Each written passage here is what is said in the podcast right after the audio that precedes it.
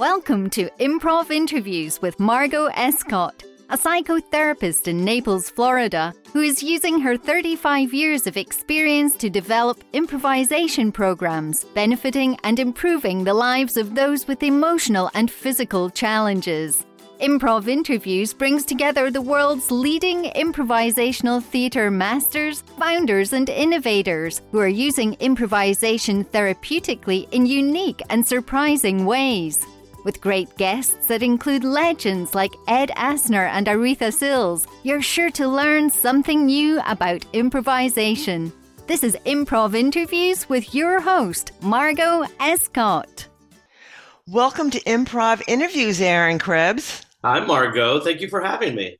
Well, I'm so glad to be able to chat with you today. We've been communicating for a little while, and we have a lot of mutual friends in the improv world. I feel like you know more people in Los Angeles than I do. That's funny because I'm coming to LA uh, over the holidays, Great. and um, I'm hoping to see in person all of the wonderful people I've gotten to know over the years through classes will. and podcasts. And Yeah. Sounds like Yeah. you've got uh, a show you're doing too with Rich. that's right, the Glendale room, The, yeah, the Glendale room. Yeah, let's pitch that. January 1st. Thank you. There you go.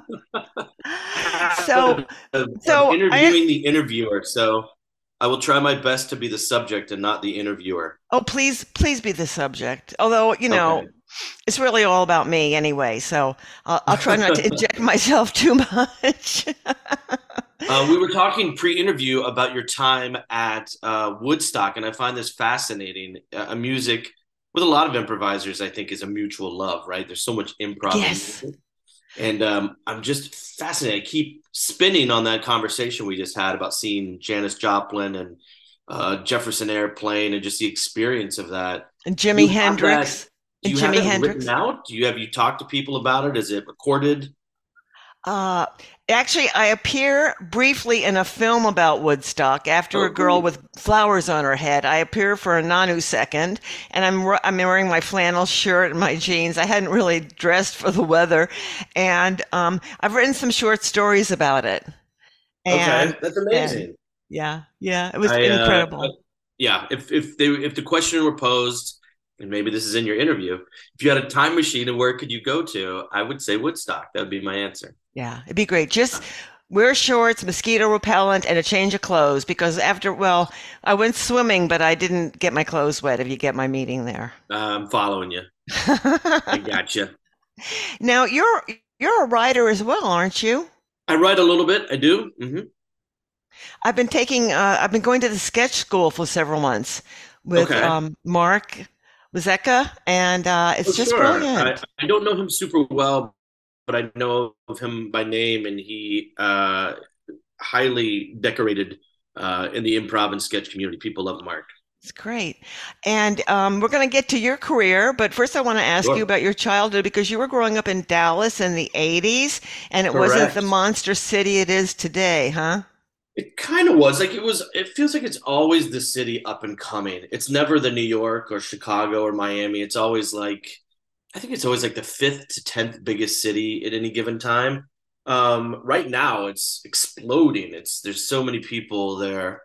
Um, I think their Texas government does a good job on some things. They do a good job of attracting business there with the. Uh, I think there's no tax on business.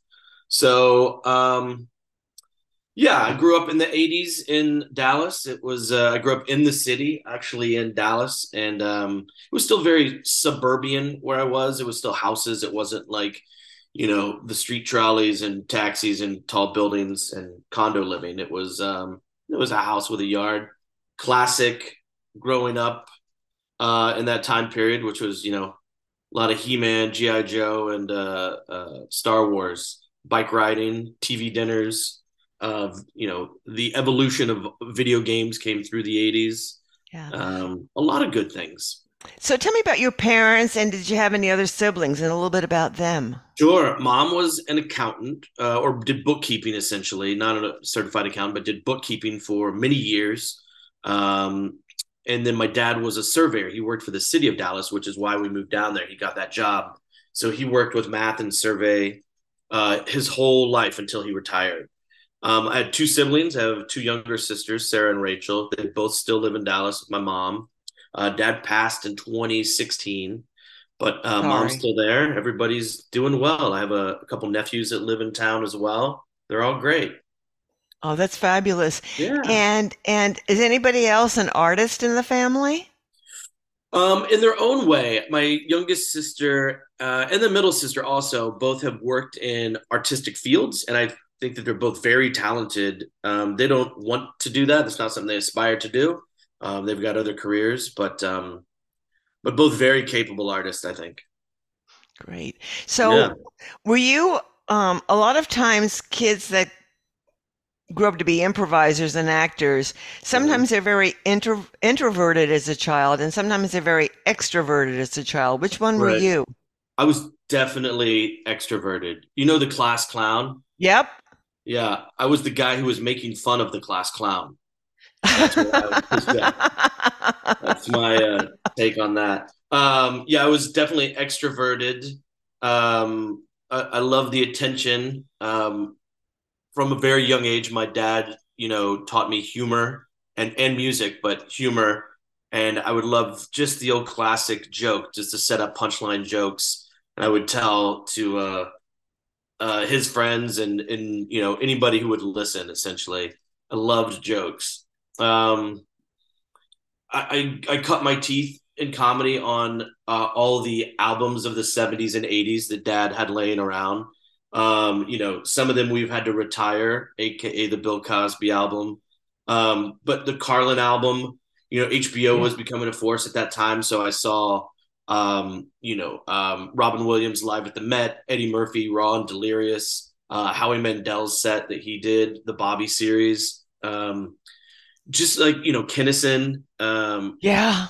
Uh, Rita Rudner, uh, just all of these incredible 80s comics that were uh, I mean I say bubbling but they were doing they were clearly doing specials so they were doing fine uh, at the time but that's how I learned comedy I learned it from you know watching these uh, different um, uh, stand up specials and listening to stand up records, you know. Isn't that great? And yeah. Bob Newhart, who just turned 90, um, his records were really great too. His uh, his lack of emotional affect when he would tell a joke yeah. just incredible yeah. and really he was fun. an accountant yeah it was just um, talking to my wife i think we're going to go down a rabbit hole with um, the jerry lewis films that like bus boy and uh, yeah. uh, some of his other ones and just like rewatch those and try to get a sense of uh he's a comic genius also and, and that physical comedy was incredible yeah and his Amazing. face yeah and i kind of want to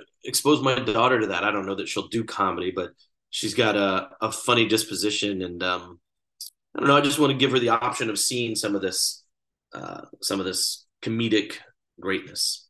That's wonderful. Now, uh, while you were growing up, um, I was actually living in Manhattan when SL, SNL started, and oh, always wow, regretted I never I never went to a show. I always regretted that um, the original cast. But how, how old were you when you got exposed to SNL, and did that impact SNL, you? SNL, I was probably like what is it? Who said the quote? Lorne Michaels. As long as there's 12 to 16 year old boys, SNL will always be on TV. I feel like I was 12 ish.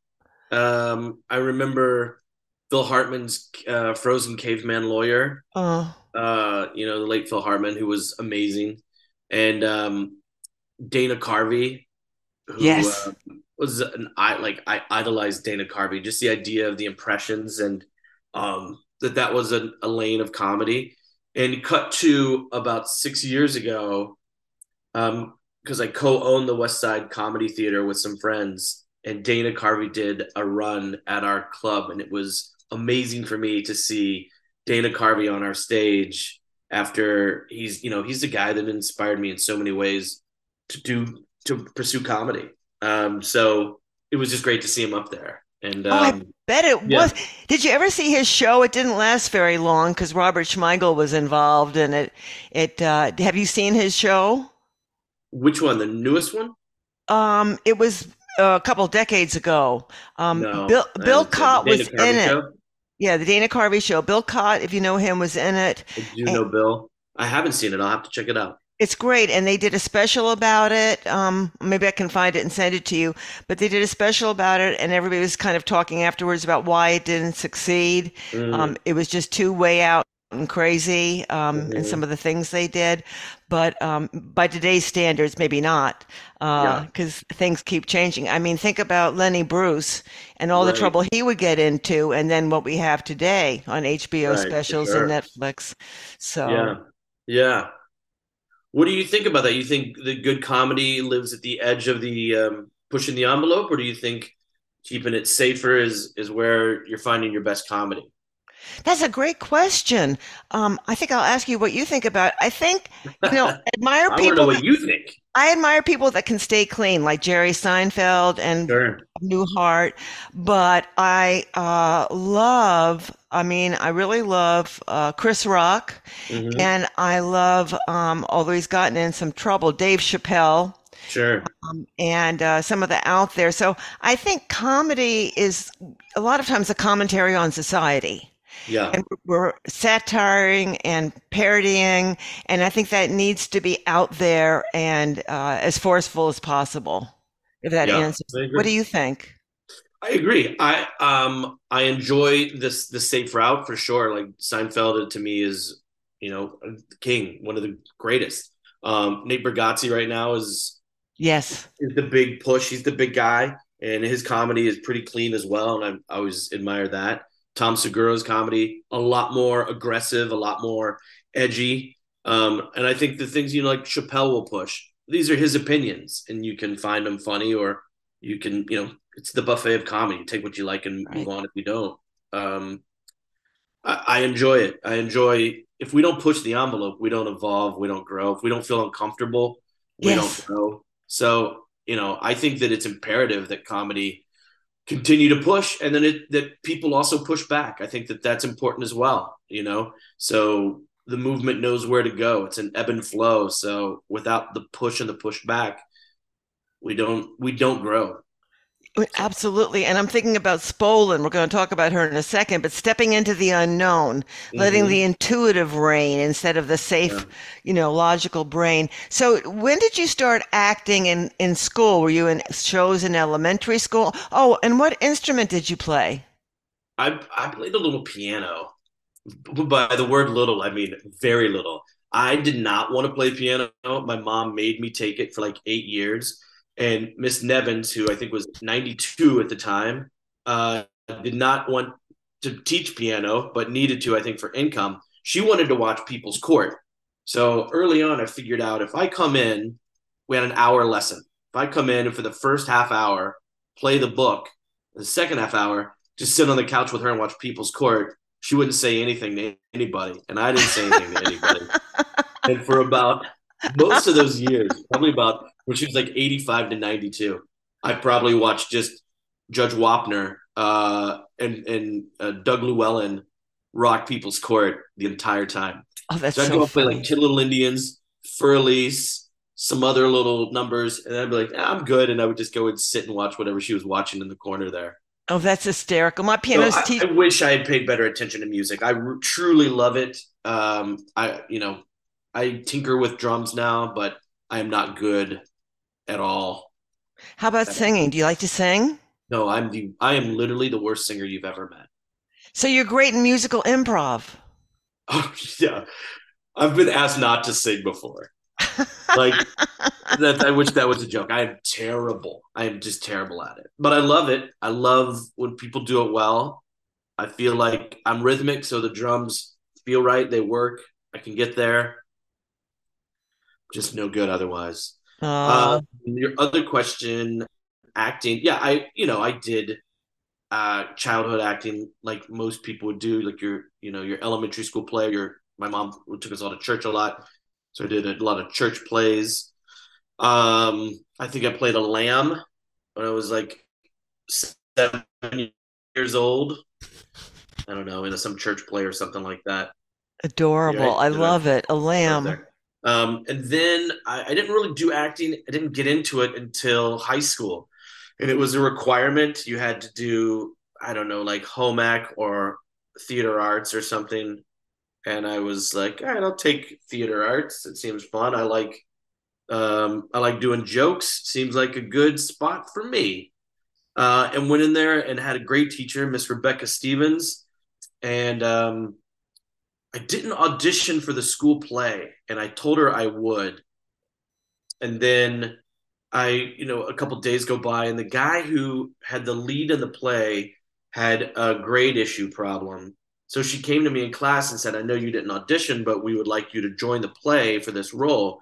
And it was uh, not the musical version, but the play version for high schoolers of Les Mis. And she wanted me to play this character named Jean Valjean, as I called him back then. Yes. and uh, there was Cosette and Jean Valjean. This was Texas, so. Um, and then I came back. She promptly corrected me. It's Jean Valjean. It's French.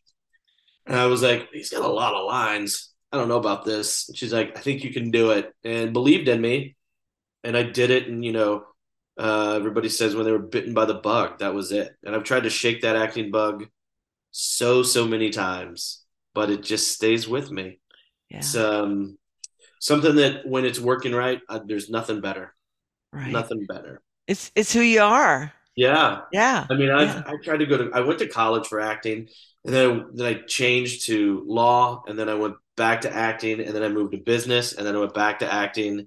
Then I moved to communications and graduated with a degree, and immediately packed up shop and moved with buddies to Chicago to do acting. Um, I thought we started a business, uh, an improv business, and then I was like, well, I'm going to move to LA and do something else, and I moved here and just did acting and improv. So like, it's I've tried to shake it so many times. I just opened a business. Uh, the uh, SAG strike ended last night. Yes, I go right back to acting the moment they'll have me. So that's that's who I am. That's what I do. I don't want to so cool. direct. I don't want to. I really don't want to write too much. It's like acting.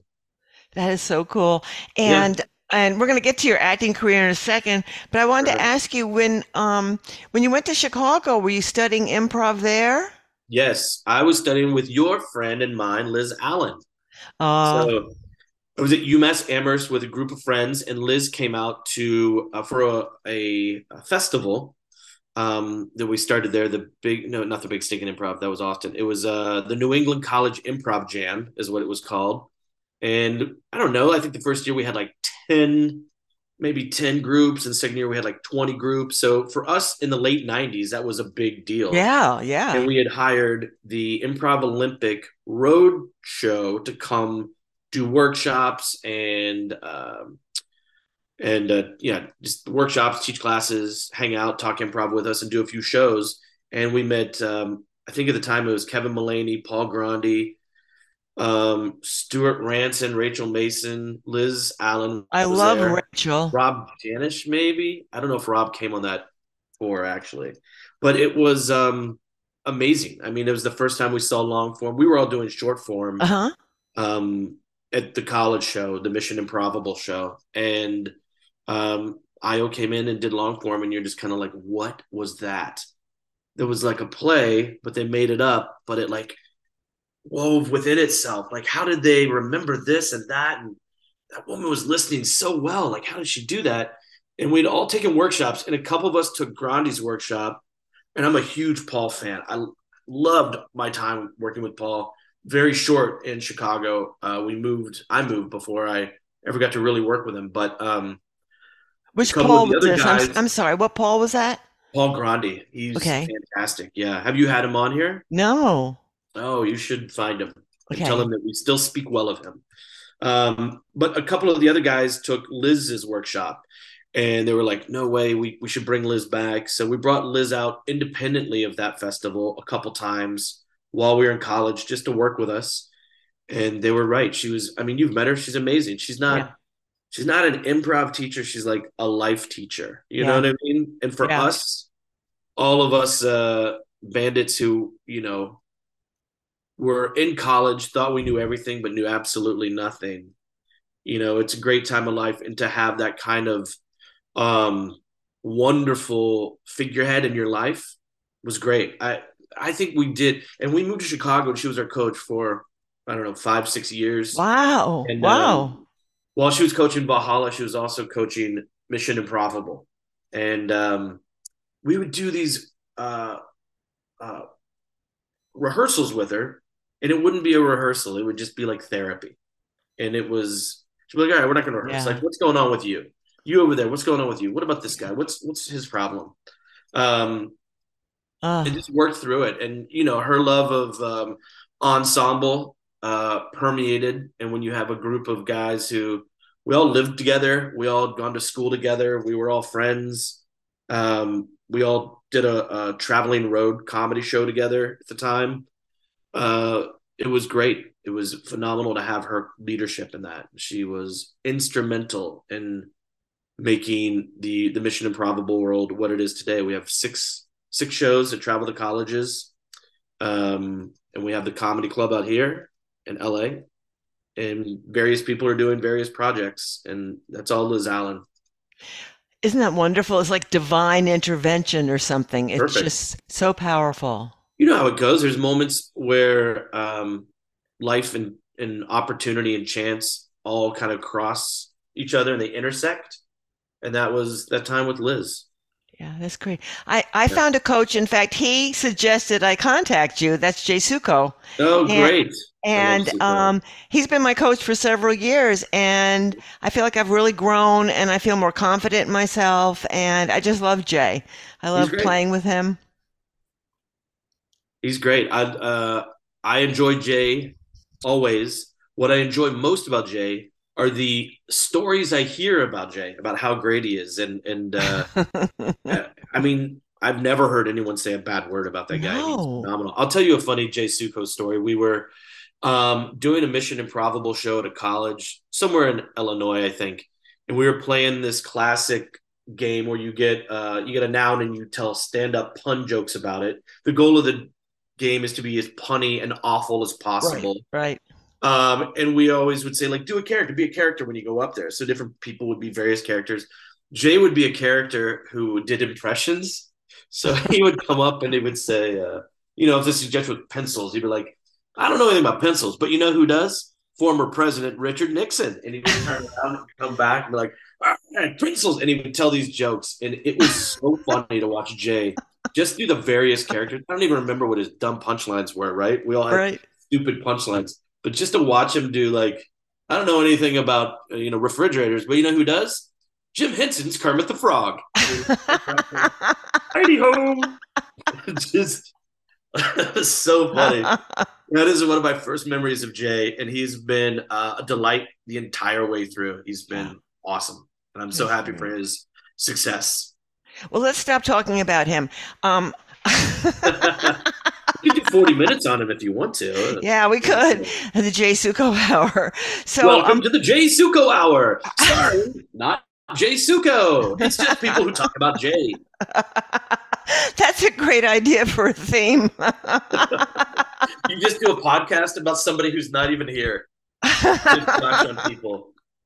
Uh, We've done so, the Liz Allen chapter, the Paul Grandi chapter, the Jay Sukow chapter. So all amazing people, by the way. So I, I like I like this idea, this new idea. Incredible. I used to do a monthly show where I'd invite all kinds of wonderful people like Jay, David Escobato, um, yeah. uh, Dina Crease, all kinds of wonderful folks. Bill Chott was in it, where I was like, I touted myself as the best improv teacher in the world. So, you know, it would be like, forget about yes, you uh, want to say no uh, to everything you're offered. And by the way, hog that stage, take the focus, don't give anything away. And, they'd be my students in this class. And these were like really great improvisers. And I'd be spewing nonsense. We, we had a lot of fun with that. But I like this I idea. think that class is actually being taught at some improv schools around the country. well, it came from somewhere. yeah. Anyway, anyway um, yeah. How did how did you find your way into improv? How did you find your way into improv? I had a brain aneurysm, and um, oh my god, I had a brain aneurysm, and I, I, came out of the surgery obviously okay and a friend of mine was in local community theater and she said why don't you try you know you've always been kind of dramatic. Why don't you try acting classes? And and acting you had to learn all these lines and i was 60 at the time and mm-hmm. so i didn't really like the idea of memorizing but when i went to that first improv class i was bit. Magic. And then we had a troupe very quickly. And then because I've been teaching a lot in my previous life, I started teaching fairly quickly as well. That's great. Probably very bad teaching, but I was teaching. And, and, and that's what I love today. I love playing and I love teaching. Well, I mean, hey, I don't assume you're a bad teacher, but I hope you are teaching. Hog the stage, say no. Yeah. focus. there's a there's a great exercise actually. I'm joke we're joking around, but there is a great exercise that I don't I don't recall where I got this from. Most exercises are all regurgitated from somebody else, and it was um, do the world's worst herald. Is yes. what it is. And so you speed through the world's worst herald, which is a fun, fun exercise. You just oh, that sounds great. All the rules and turn them on their head, and all the guidelines, I should say, and turn them on their head and do the world's worst version of it. That's awesome. I love that. I love that. Yeah. Now, when you were uh, working with IO, Charna was there at with IO. Was, yep. But Del, I forgot when he died. Sorry, you cut out there a little bit. Okay. I said I forgot when Del passed. So I was in class I was in class in 98, 99, 2000 there at IO, and Del passed away, I believe, early 98 or late 97. No, nine, maybe late 98, early 99. Um, and we were in the level five. He was the level six teacher, and he passed away. So I'm literally the first generation of improvisers who did not work with Del um, directly. I took workshops with him at various festivals, um, which were always very interesting. Um, I know he has a reputation of being abusive, and I definitely saw that. Um, I saw that in just verbally abusive with some people who either weren't buying into what he was teaching or there was something about their behavior that set him off the wrong way. He was never that way to me. Um, but you know, I, I've I didn't see the worst stories that people have said. I don't know you know, I don't claim to know what's true and what's not true. Um, but yeah, I, I did see him remove somebody from class for sure. Yeah. yeah. Well, there's there's sometimes it's a lot of strong opinions about Del Close, who I never met, of course. Um, yeah, I mean, he was a polarizing figure for a lot of people, a guru to some, an abuser to others. Um, you know, Jeff Griggs wrote a great book called The Guru, if you've read it. Um, and I think that that's such a fascinating snapshot. Obviously, it's Jeff's uh, experience with Del, but I think it gives a really great example of like the stories and the fun-loving nature of Del while also discussing kind of his his demise as he was, you know, getting older there at the end. And yeah. um, it's both funny and I found myself. I read it on a plane. I found myself laughing out loud and crying at the same time. Mm. But you know, I don't want to discount people's experiences that they had in any way. I just um, I enjoyed my time, very limited time with him, and I thought he was uh, incredibly insightful and inspiring, in that he believed in this process that the process is the product more than um, more than anything, you know. Well, some of the people I've met over the years have been instructors at uh, Second City, like uh, Michael Gellman. Sure. Yeah, I had Gellman. Yeah. And uh, he he's gone through changes in his life. I, I love his little book. I think it's one of the nicest little books. There's so many books on improv. Um, mm-hmm. I've always thought about writing a book on improv, but what could I say? You know, it's yeah. there's so many out there.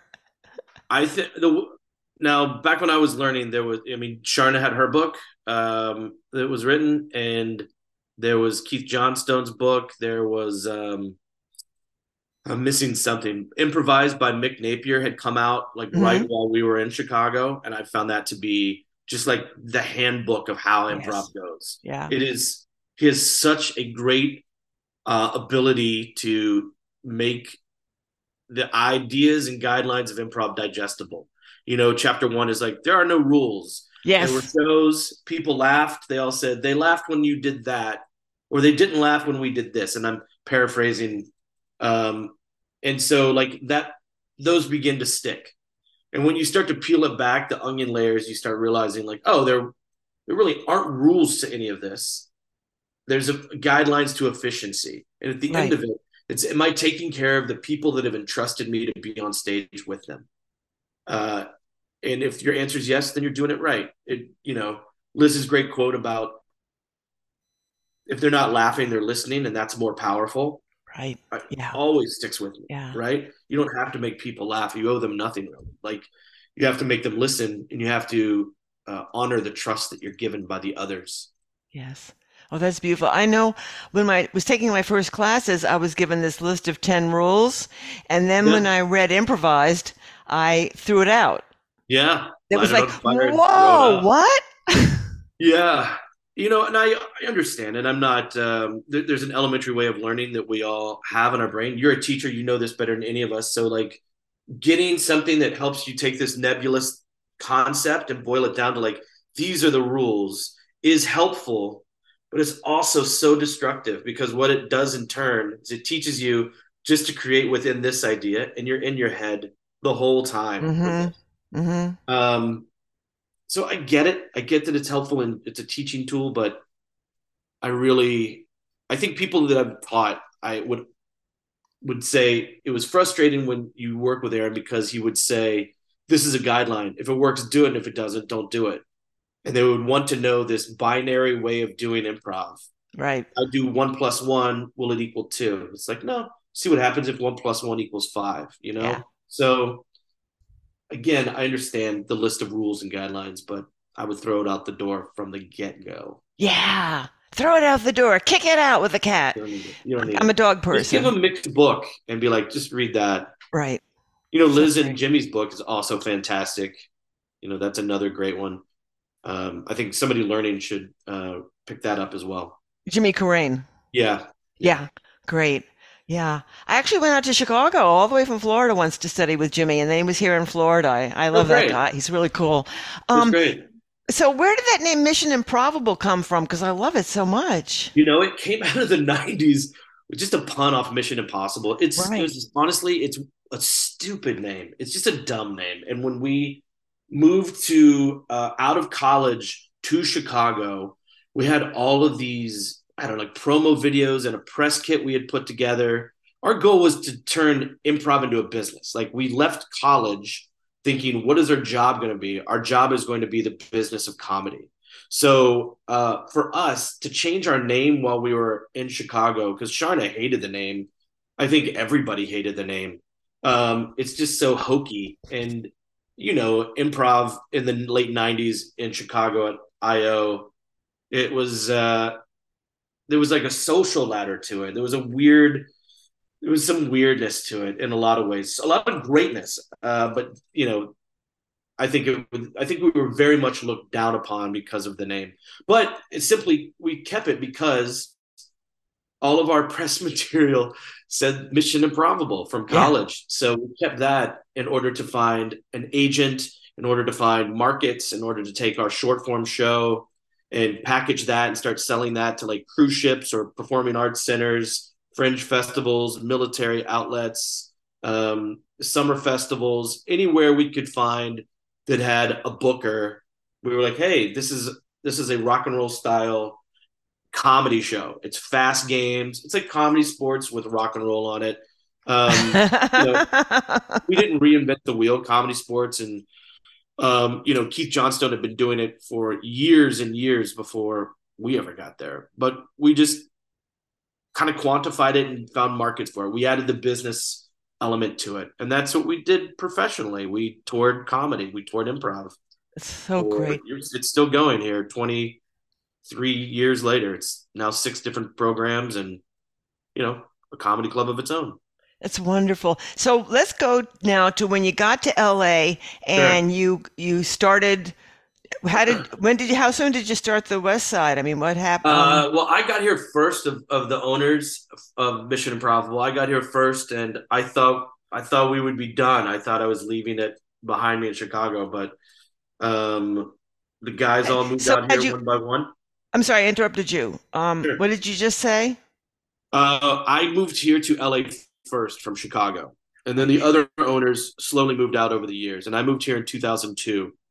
And did you start auditioning for film and TV when you got out Mhm. there? Correct. I mean, when people move here, not as much as you want to audition for uh, stuff, but uh, I did. I actually got a great audition right out of the gate on that 70s show. And it was a large role, and I learned a very valuable lesson that I, I use still to this day in my acting class, which is it was like seven pages. My agent said, find a coach, get a coach, practice this. This must have been like 0304. Um, practice this, know it, go in and destroy it. I took zero acting classes. I took uh, no note from my agent to get a coach. Didn't get a coach at all. You know why? Because we do improv and we know what's going on. If the lines don't work, I'll just make them up. So I go into this a wonderful casting director, G. Charles Wright, who's given me this wonderful opportunity, and I pissed it away so poorly by uh, I would I would uh, pace around the room. This story is humbling. I don't mind uh, I would pace around the room. I, I would read right from the page. Is it like I never made eye contact? I never brought the world in. I just read it right off the page. I would improvise all my funny thoughts because who needs these writers? This is Aaron. I've got the funny thoughts. Uh, I, I would. I was theatrical about it because I had just done three and a half, four seasons of the improv tour, uh, and you know you're playing to sometimes a thousand people in a big auditorium. So that was huge. I was playing. I always joke that I wasn't playing to the casting room. I was playing to the entire five story building. Um, and then I left with all the sheer confidence in the world that I was booking Wow. this role. I mean, this was it. It was like a couple episode guest star. I'm in. I get a call from my agent later that day, and she says, "What did you do?" And I was like, "I booked it, huh?" She's like, "No, he called me and dreamed me out because I sent in an illy prepared actor into his office for a role of this caliber. Did you have you been taking the acting classes? No. Did you get the coach I told you to call? No. Do you really want to be an actor? Me, pause, pause, pause, pause, pause, pause, pause. I've messed up. You know what I mean? So that was the humbling moment that I'm sure on some level all improvisers go through as we transition into the scripted world. Um, I thought I knew more than everything because I feel like improv teaches us to be sure of ourselves in that sort of way. Mhm. And most of that's just my own dumb choices. It's, you know, me making terrible, terrible choices. But um uh yeah, she backed she she she never cut me, but I'm certain that she put me on the back of that list and I sat there for, for five, six more years on her roster and never saw another audition. And I don't blame her. I, I get it. But you started taking acting classes. Oh, immediately after that, immediately. I studied at David Kagan. I studied um, Stan Kirsch Studios, which I still work with a little bit out here. Um, a playhouse I worked at for a little bit. Mm. Uh, yeah, I took independent classes for a while. I started a acting studio for a bit, and we would hire outside teachers to come in and teach us. And um, as much as I could learn, I tried to soak it up after that because you know the, the more you learn, the more you realize you don't know anything. Well, then Um, eventually you you did get cast in some things. I mean, I've got some minor roles in there. We're not talking. There's no Oscar winners in there, but if you're looking for like the drunk guy at the bar, that's probably me. In so many ways, um, you, know, there's like uh, I'm, I'm having fun with it, is what I say nowadays. In Modern Family, Sure, absolute blast, incredible production. I got to work with Stonestreet, who had been in Chicago. He was, in, you know, somebody who I looked up to when I was first starting. He had moved out to L.A. and uh, I shot a scene with him. He was super nice, uh, one of the nicest guys. He was like, "Hey, come hang out in the trailer while you're not doing anything." I sat there, got to. I mean, he has this. He had this incredible trailer. I think my dumb joke was like, "Oh, this is what winning an Emmy will get you, huh?" He's like, "Yeah." yeah, just help yourself to any of the, the cold cuts or whatever, buddy. Uh, but he was such a nice guy. Yeah. That's great. That's great. Yeah. And and then I was impressed a drunk a drunk customer and Mom because I always like that. Being in recovery, I always like that show Mom. I thought it was great. Sure. Yeah, I was just like a just a drunk idiot in the scene. Very small role. Um I got I did get to watch an idol of mine, Allison Janney, work. Yes. I was not in a scene with her, but it is a sitcom style. So you're there while they're shooting the various scenes and it works on different stages within the same building. Uh, and I got to watch her work, which was amazing. Uh, Anna Faris is also in it. She was a delight, always incredible. Um, but watching Allison Janney was a treat. I bet it was. That's yeah. so cool. Yeah. So, so, um, so you you you're an entrepreneur. You've you've created the West Side. You have some partners that are on West Side with you, or how did that work? I do. Yeah, all of the gang from Mission IMPROVable. We're all still uh, various versions of us are still doing different projects together. Um, we opened the West Side Comedy Theater in 2009. Um, one of our guys, Lloyd Ahlquist, was the GM of the West Side Eclectic, which was in that space. And then the guy, Mark, who was working on or kind of ran and owned the uh, West Side Eclectic, he wanted to make a change. I think he was having a kid and he just kind of wanted to make a little different change for himself. Um, so he put it up for sale, so to speak. I think maybe two or three people connected with him about taking over.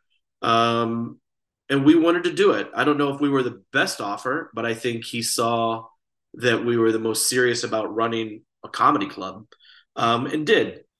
You know, I, I think what the West Side is great about is uh, it's held on to kind of an eclectic version of comedy. So we are not IO. We don't just have improv all the time. And we're not the comedy store. We're not stand up all the time. We mm-hmm. have a mm-hmm. sketch program that's going in. We have about 60% stand up, 35 to 40% um, improv and sketch. Um, so it's a little bit of everything. We only have one stage. It's a room that seats like, you know, 80 people. Uh, it's got a little bar there. It's an incredible, incredible community of, of um, amazingly interesting people. I bet. And you know, when you told me that Dana Carvey story, were there other people of his ca- not of his caliber sure, necessarily? Yeah. yeah, yeah. I mean, I don't. Yeah, humbly, uh, we've been graced with uh, Seinfeld, Chappelle, uh, Chappelle, David. Yeah, Chappelle many times. He's been there many, many times. His friend Neal Brennan produces our Tuesday night lineup for us. So Neal tends to bring, uh, you know, drop-ins that are A-list most of the time. Um, yeah, Larry David was there. Um, Seinfeld oh was God. only there the one time. I'm trying to think of others. Uh, Chris Rock came by. Uh, he was there, and then just like a, a who's who of other people have have dropped in to do stand up over the years. It's been great. So there's a, I'm sure there were a lot of highs, but were there ever any lows at all? Yeah, every time we have to do a business meeting, there's a low. No, I'm just kidding. Um, it is um, no, for the most part, it's been fantastic. There are lows. Here's the low. Um, when the world shuts down for you know a year and a half to two years, uh, when there's riots that are happening right in front of your business, you know, our GM Chris Gorbos, to his credit, uh, has ushered through some just he ushered us through some incredible times. You know, he um, he kept us afloat during the pandemic. He found ways to do that. Um, he kept us from being uh, destroyed or burnt down during you know the riots. Um, and he's created a uh, an environment you know that is working. Uh, we pay all of our people. We don't do the improv intern model. Uh, we started with that, and then pivoted off of it. We wanted to make sure that people are getting paid for their time. Right. So, yeah. Um, we employ an outside HR company. Um, we recognize that a lot of these improv and comedy clubs have um, HR issues, and that's going to happen when yes. you have yes. interpersonally working with people. Um, I don't think that those issues are solved by the institution itself coming to um, a judgment on what happened. So we um, we uh, out of our own pocket we hired uh, and retain an HR firm that does independent investigations on every claim. Any student can contact them, any teacher can contact them. Uh, that's all made public. I believe it's on the website or available at the office. Um, we uh, we don't pick our lineup, so we have resident teams. The teams run in six to eight week runs. They are voted on by a panel. The panel is a diversity panel with one owner only uh, present on the panel as well. So if the audience doesn't like the shows that are being done, come vote uh, for the next ones. And it also gives people different groups opportunities to get up there. It also is a litmus test. If there's 20 shows that audition uh, in front of this panel and eight go up, well, eight were ready to go up, and the others need to work at getting better to go up to be paid improvisers. Um, we pay our show producers. Uh, the Mission IMPROVable show is revamping right now. Each one of those performers will be paid as well. Um, what I think Chris and the company uh, have done uh, is we looked at as performers what are the problems we ran into at the places that we went, and I don't want to besmirch these places. They're phenomenal at creating this uh, art that we're all taking part in, right? But just the day to day running of them is tricky, and I we recognize that. And we what we wanted to say was, what did we run into when we were at these places that was frustrating? What are the problems that we read or hear about from others that are frustrating at the places they're taking improv or learning improv?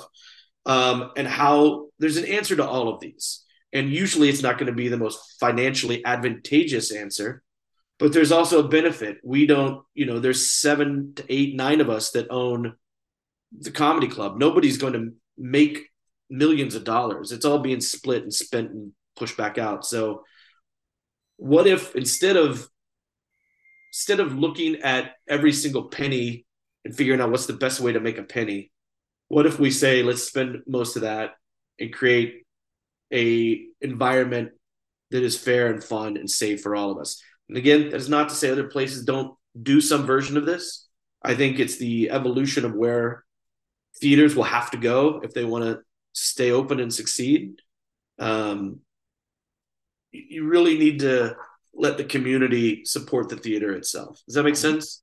Yeah, and this is such, like I'm rambling. No, no, no. I I am so impressed by the brilliance of your business ideals because there have been well, so many yeah. theaters that have either fallen apart or the or a lot of people get fired a lot of people right. there's bad blood there's all mm-hmm. kinds of stuff in the past few years we've seen so much of it actually i think and the question that we always come back to is why and why did it fall apart you know well this happened and that person didn't listen they didn't do a thorough investigate thorough investigation about it they took so and so's uh, story, who they've known for 20 years, over somebody who has just as much right to their story, who's sitting right there also.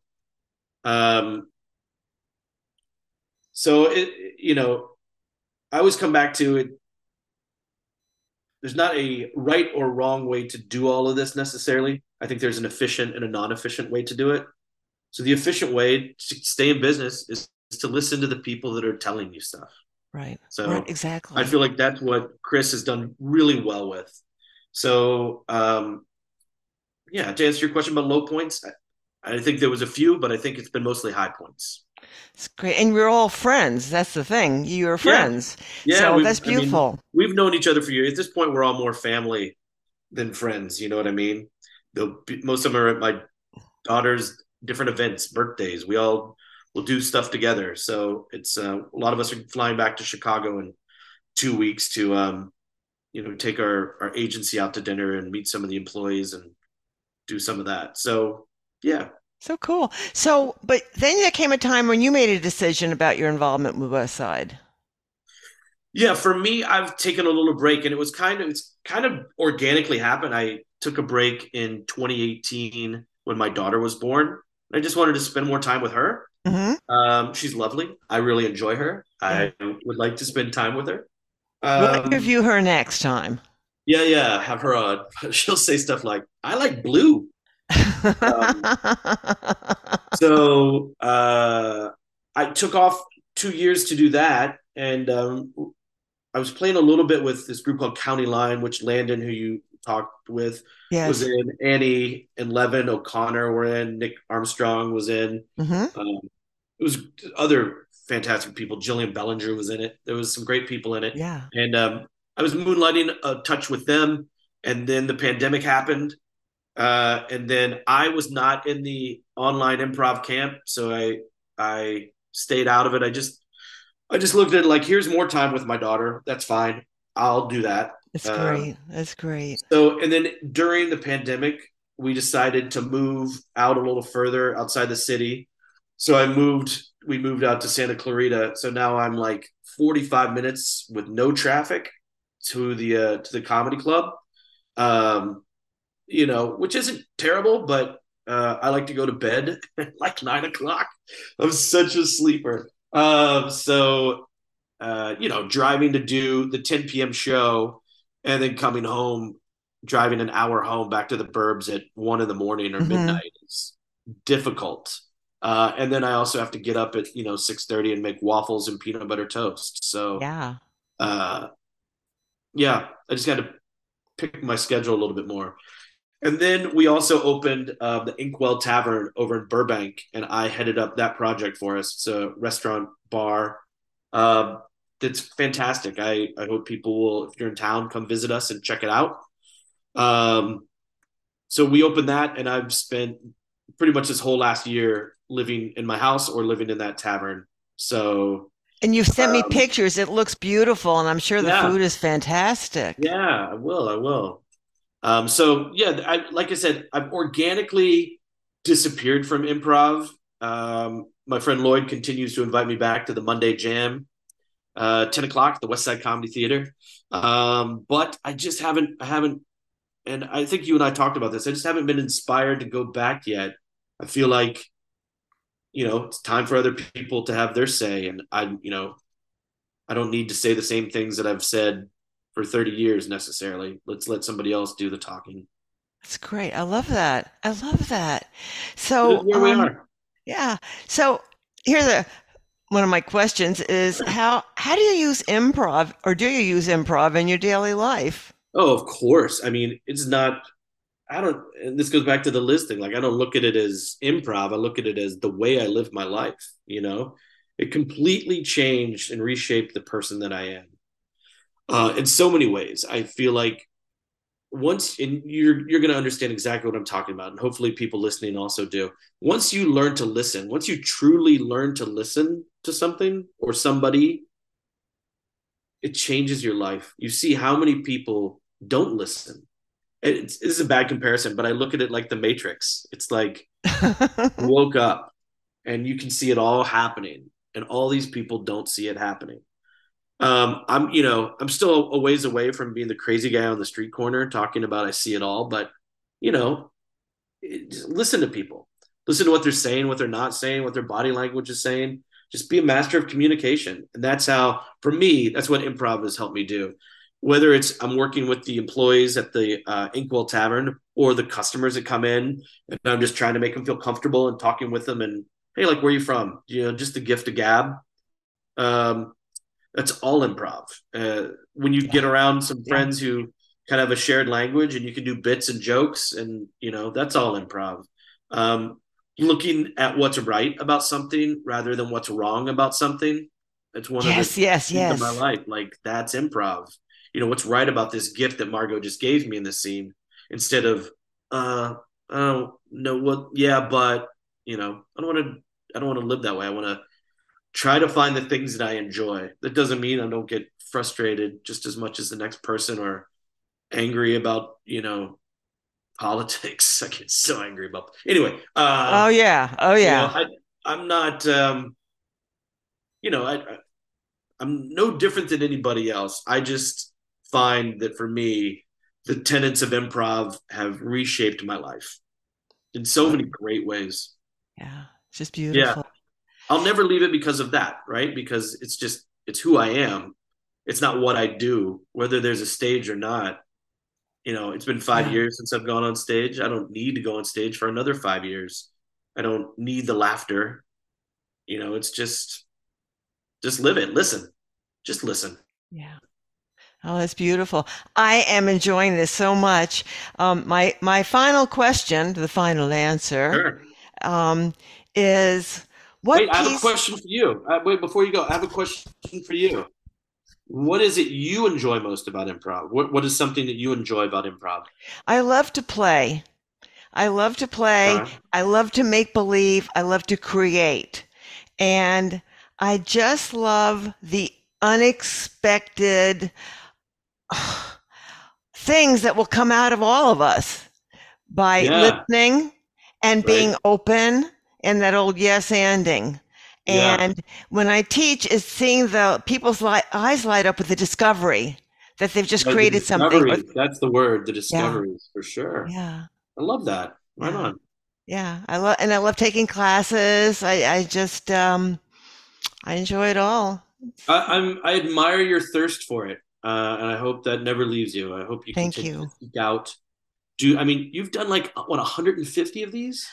You're 161. 161. I mean that's incredible. I, I, don't. I mean I think Razowsky did a bunch. I know he did mm-hmm. a bunch, and some other people have done them as well. But 161 is a wealth of improvisers and knowledge. Like it should be a vault of this stuff. Thank you. Well, I started because there really weren't many teachers. There weren't any teachers except for my original director, who I love, yeah. in Naples, Florida. And so right. it started with me.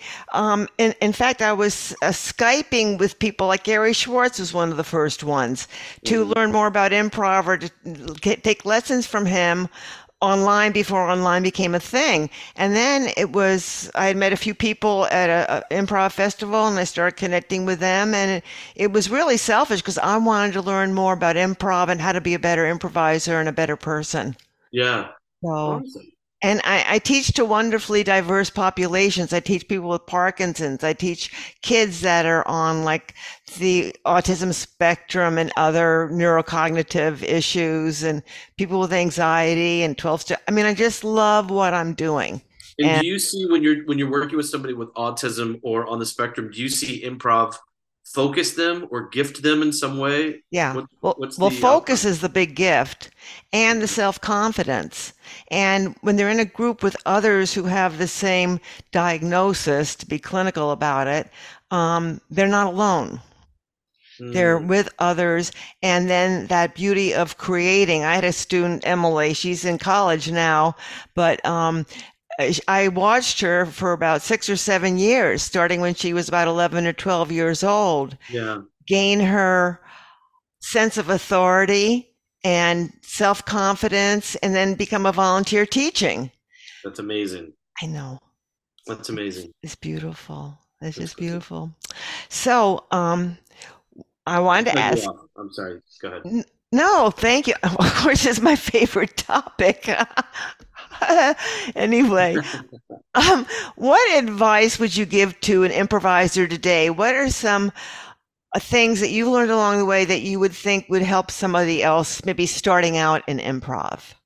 Uh, sure. I think um, I can answer this in two quick ways. One is uh, uh, be open to all the facets of improv meaning I think the new improviser comes in and just feeds on the live version of improv, but you know, learn how improv can help your acting, learn how improv can help your writing, um, learn how improv can help you brainstorm for whatever career you're doing. So learn, you know, the magic of improv in other ways, as in life also, like I was talking about before. So um, learn it in all those ways. And the second thing I would say is love the process. And I'm sure this is something many guests have said. Um, but I think that if you don't love the process of something, the product feels kind of unearned or unrewarding, if that's the right word. Do you know what I mean? Like, you know, there's always the like, I worked for it, so I feel great about getting this. And that's kind of what I subscribe to, which is enjoy the process, you know?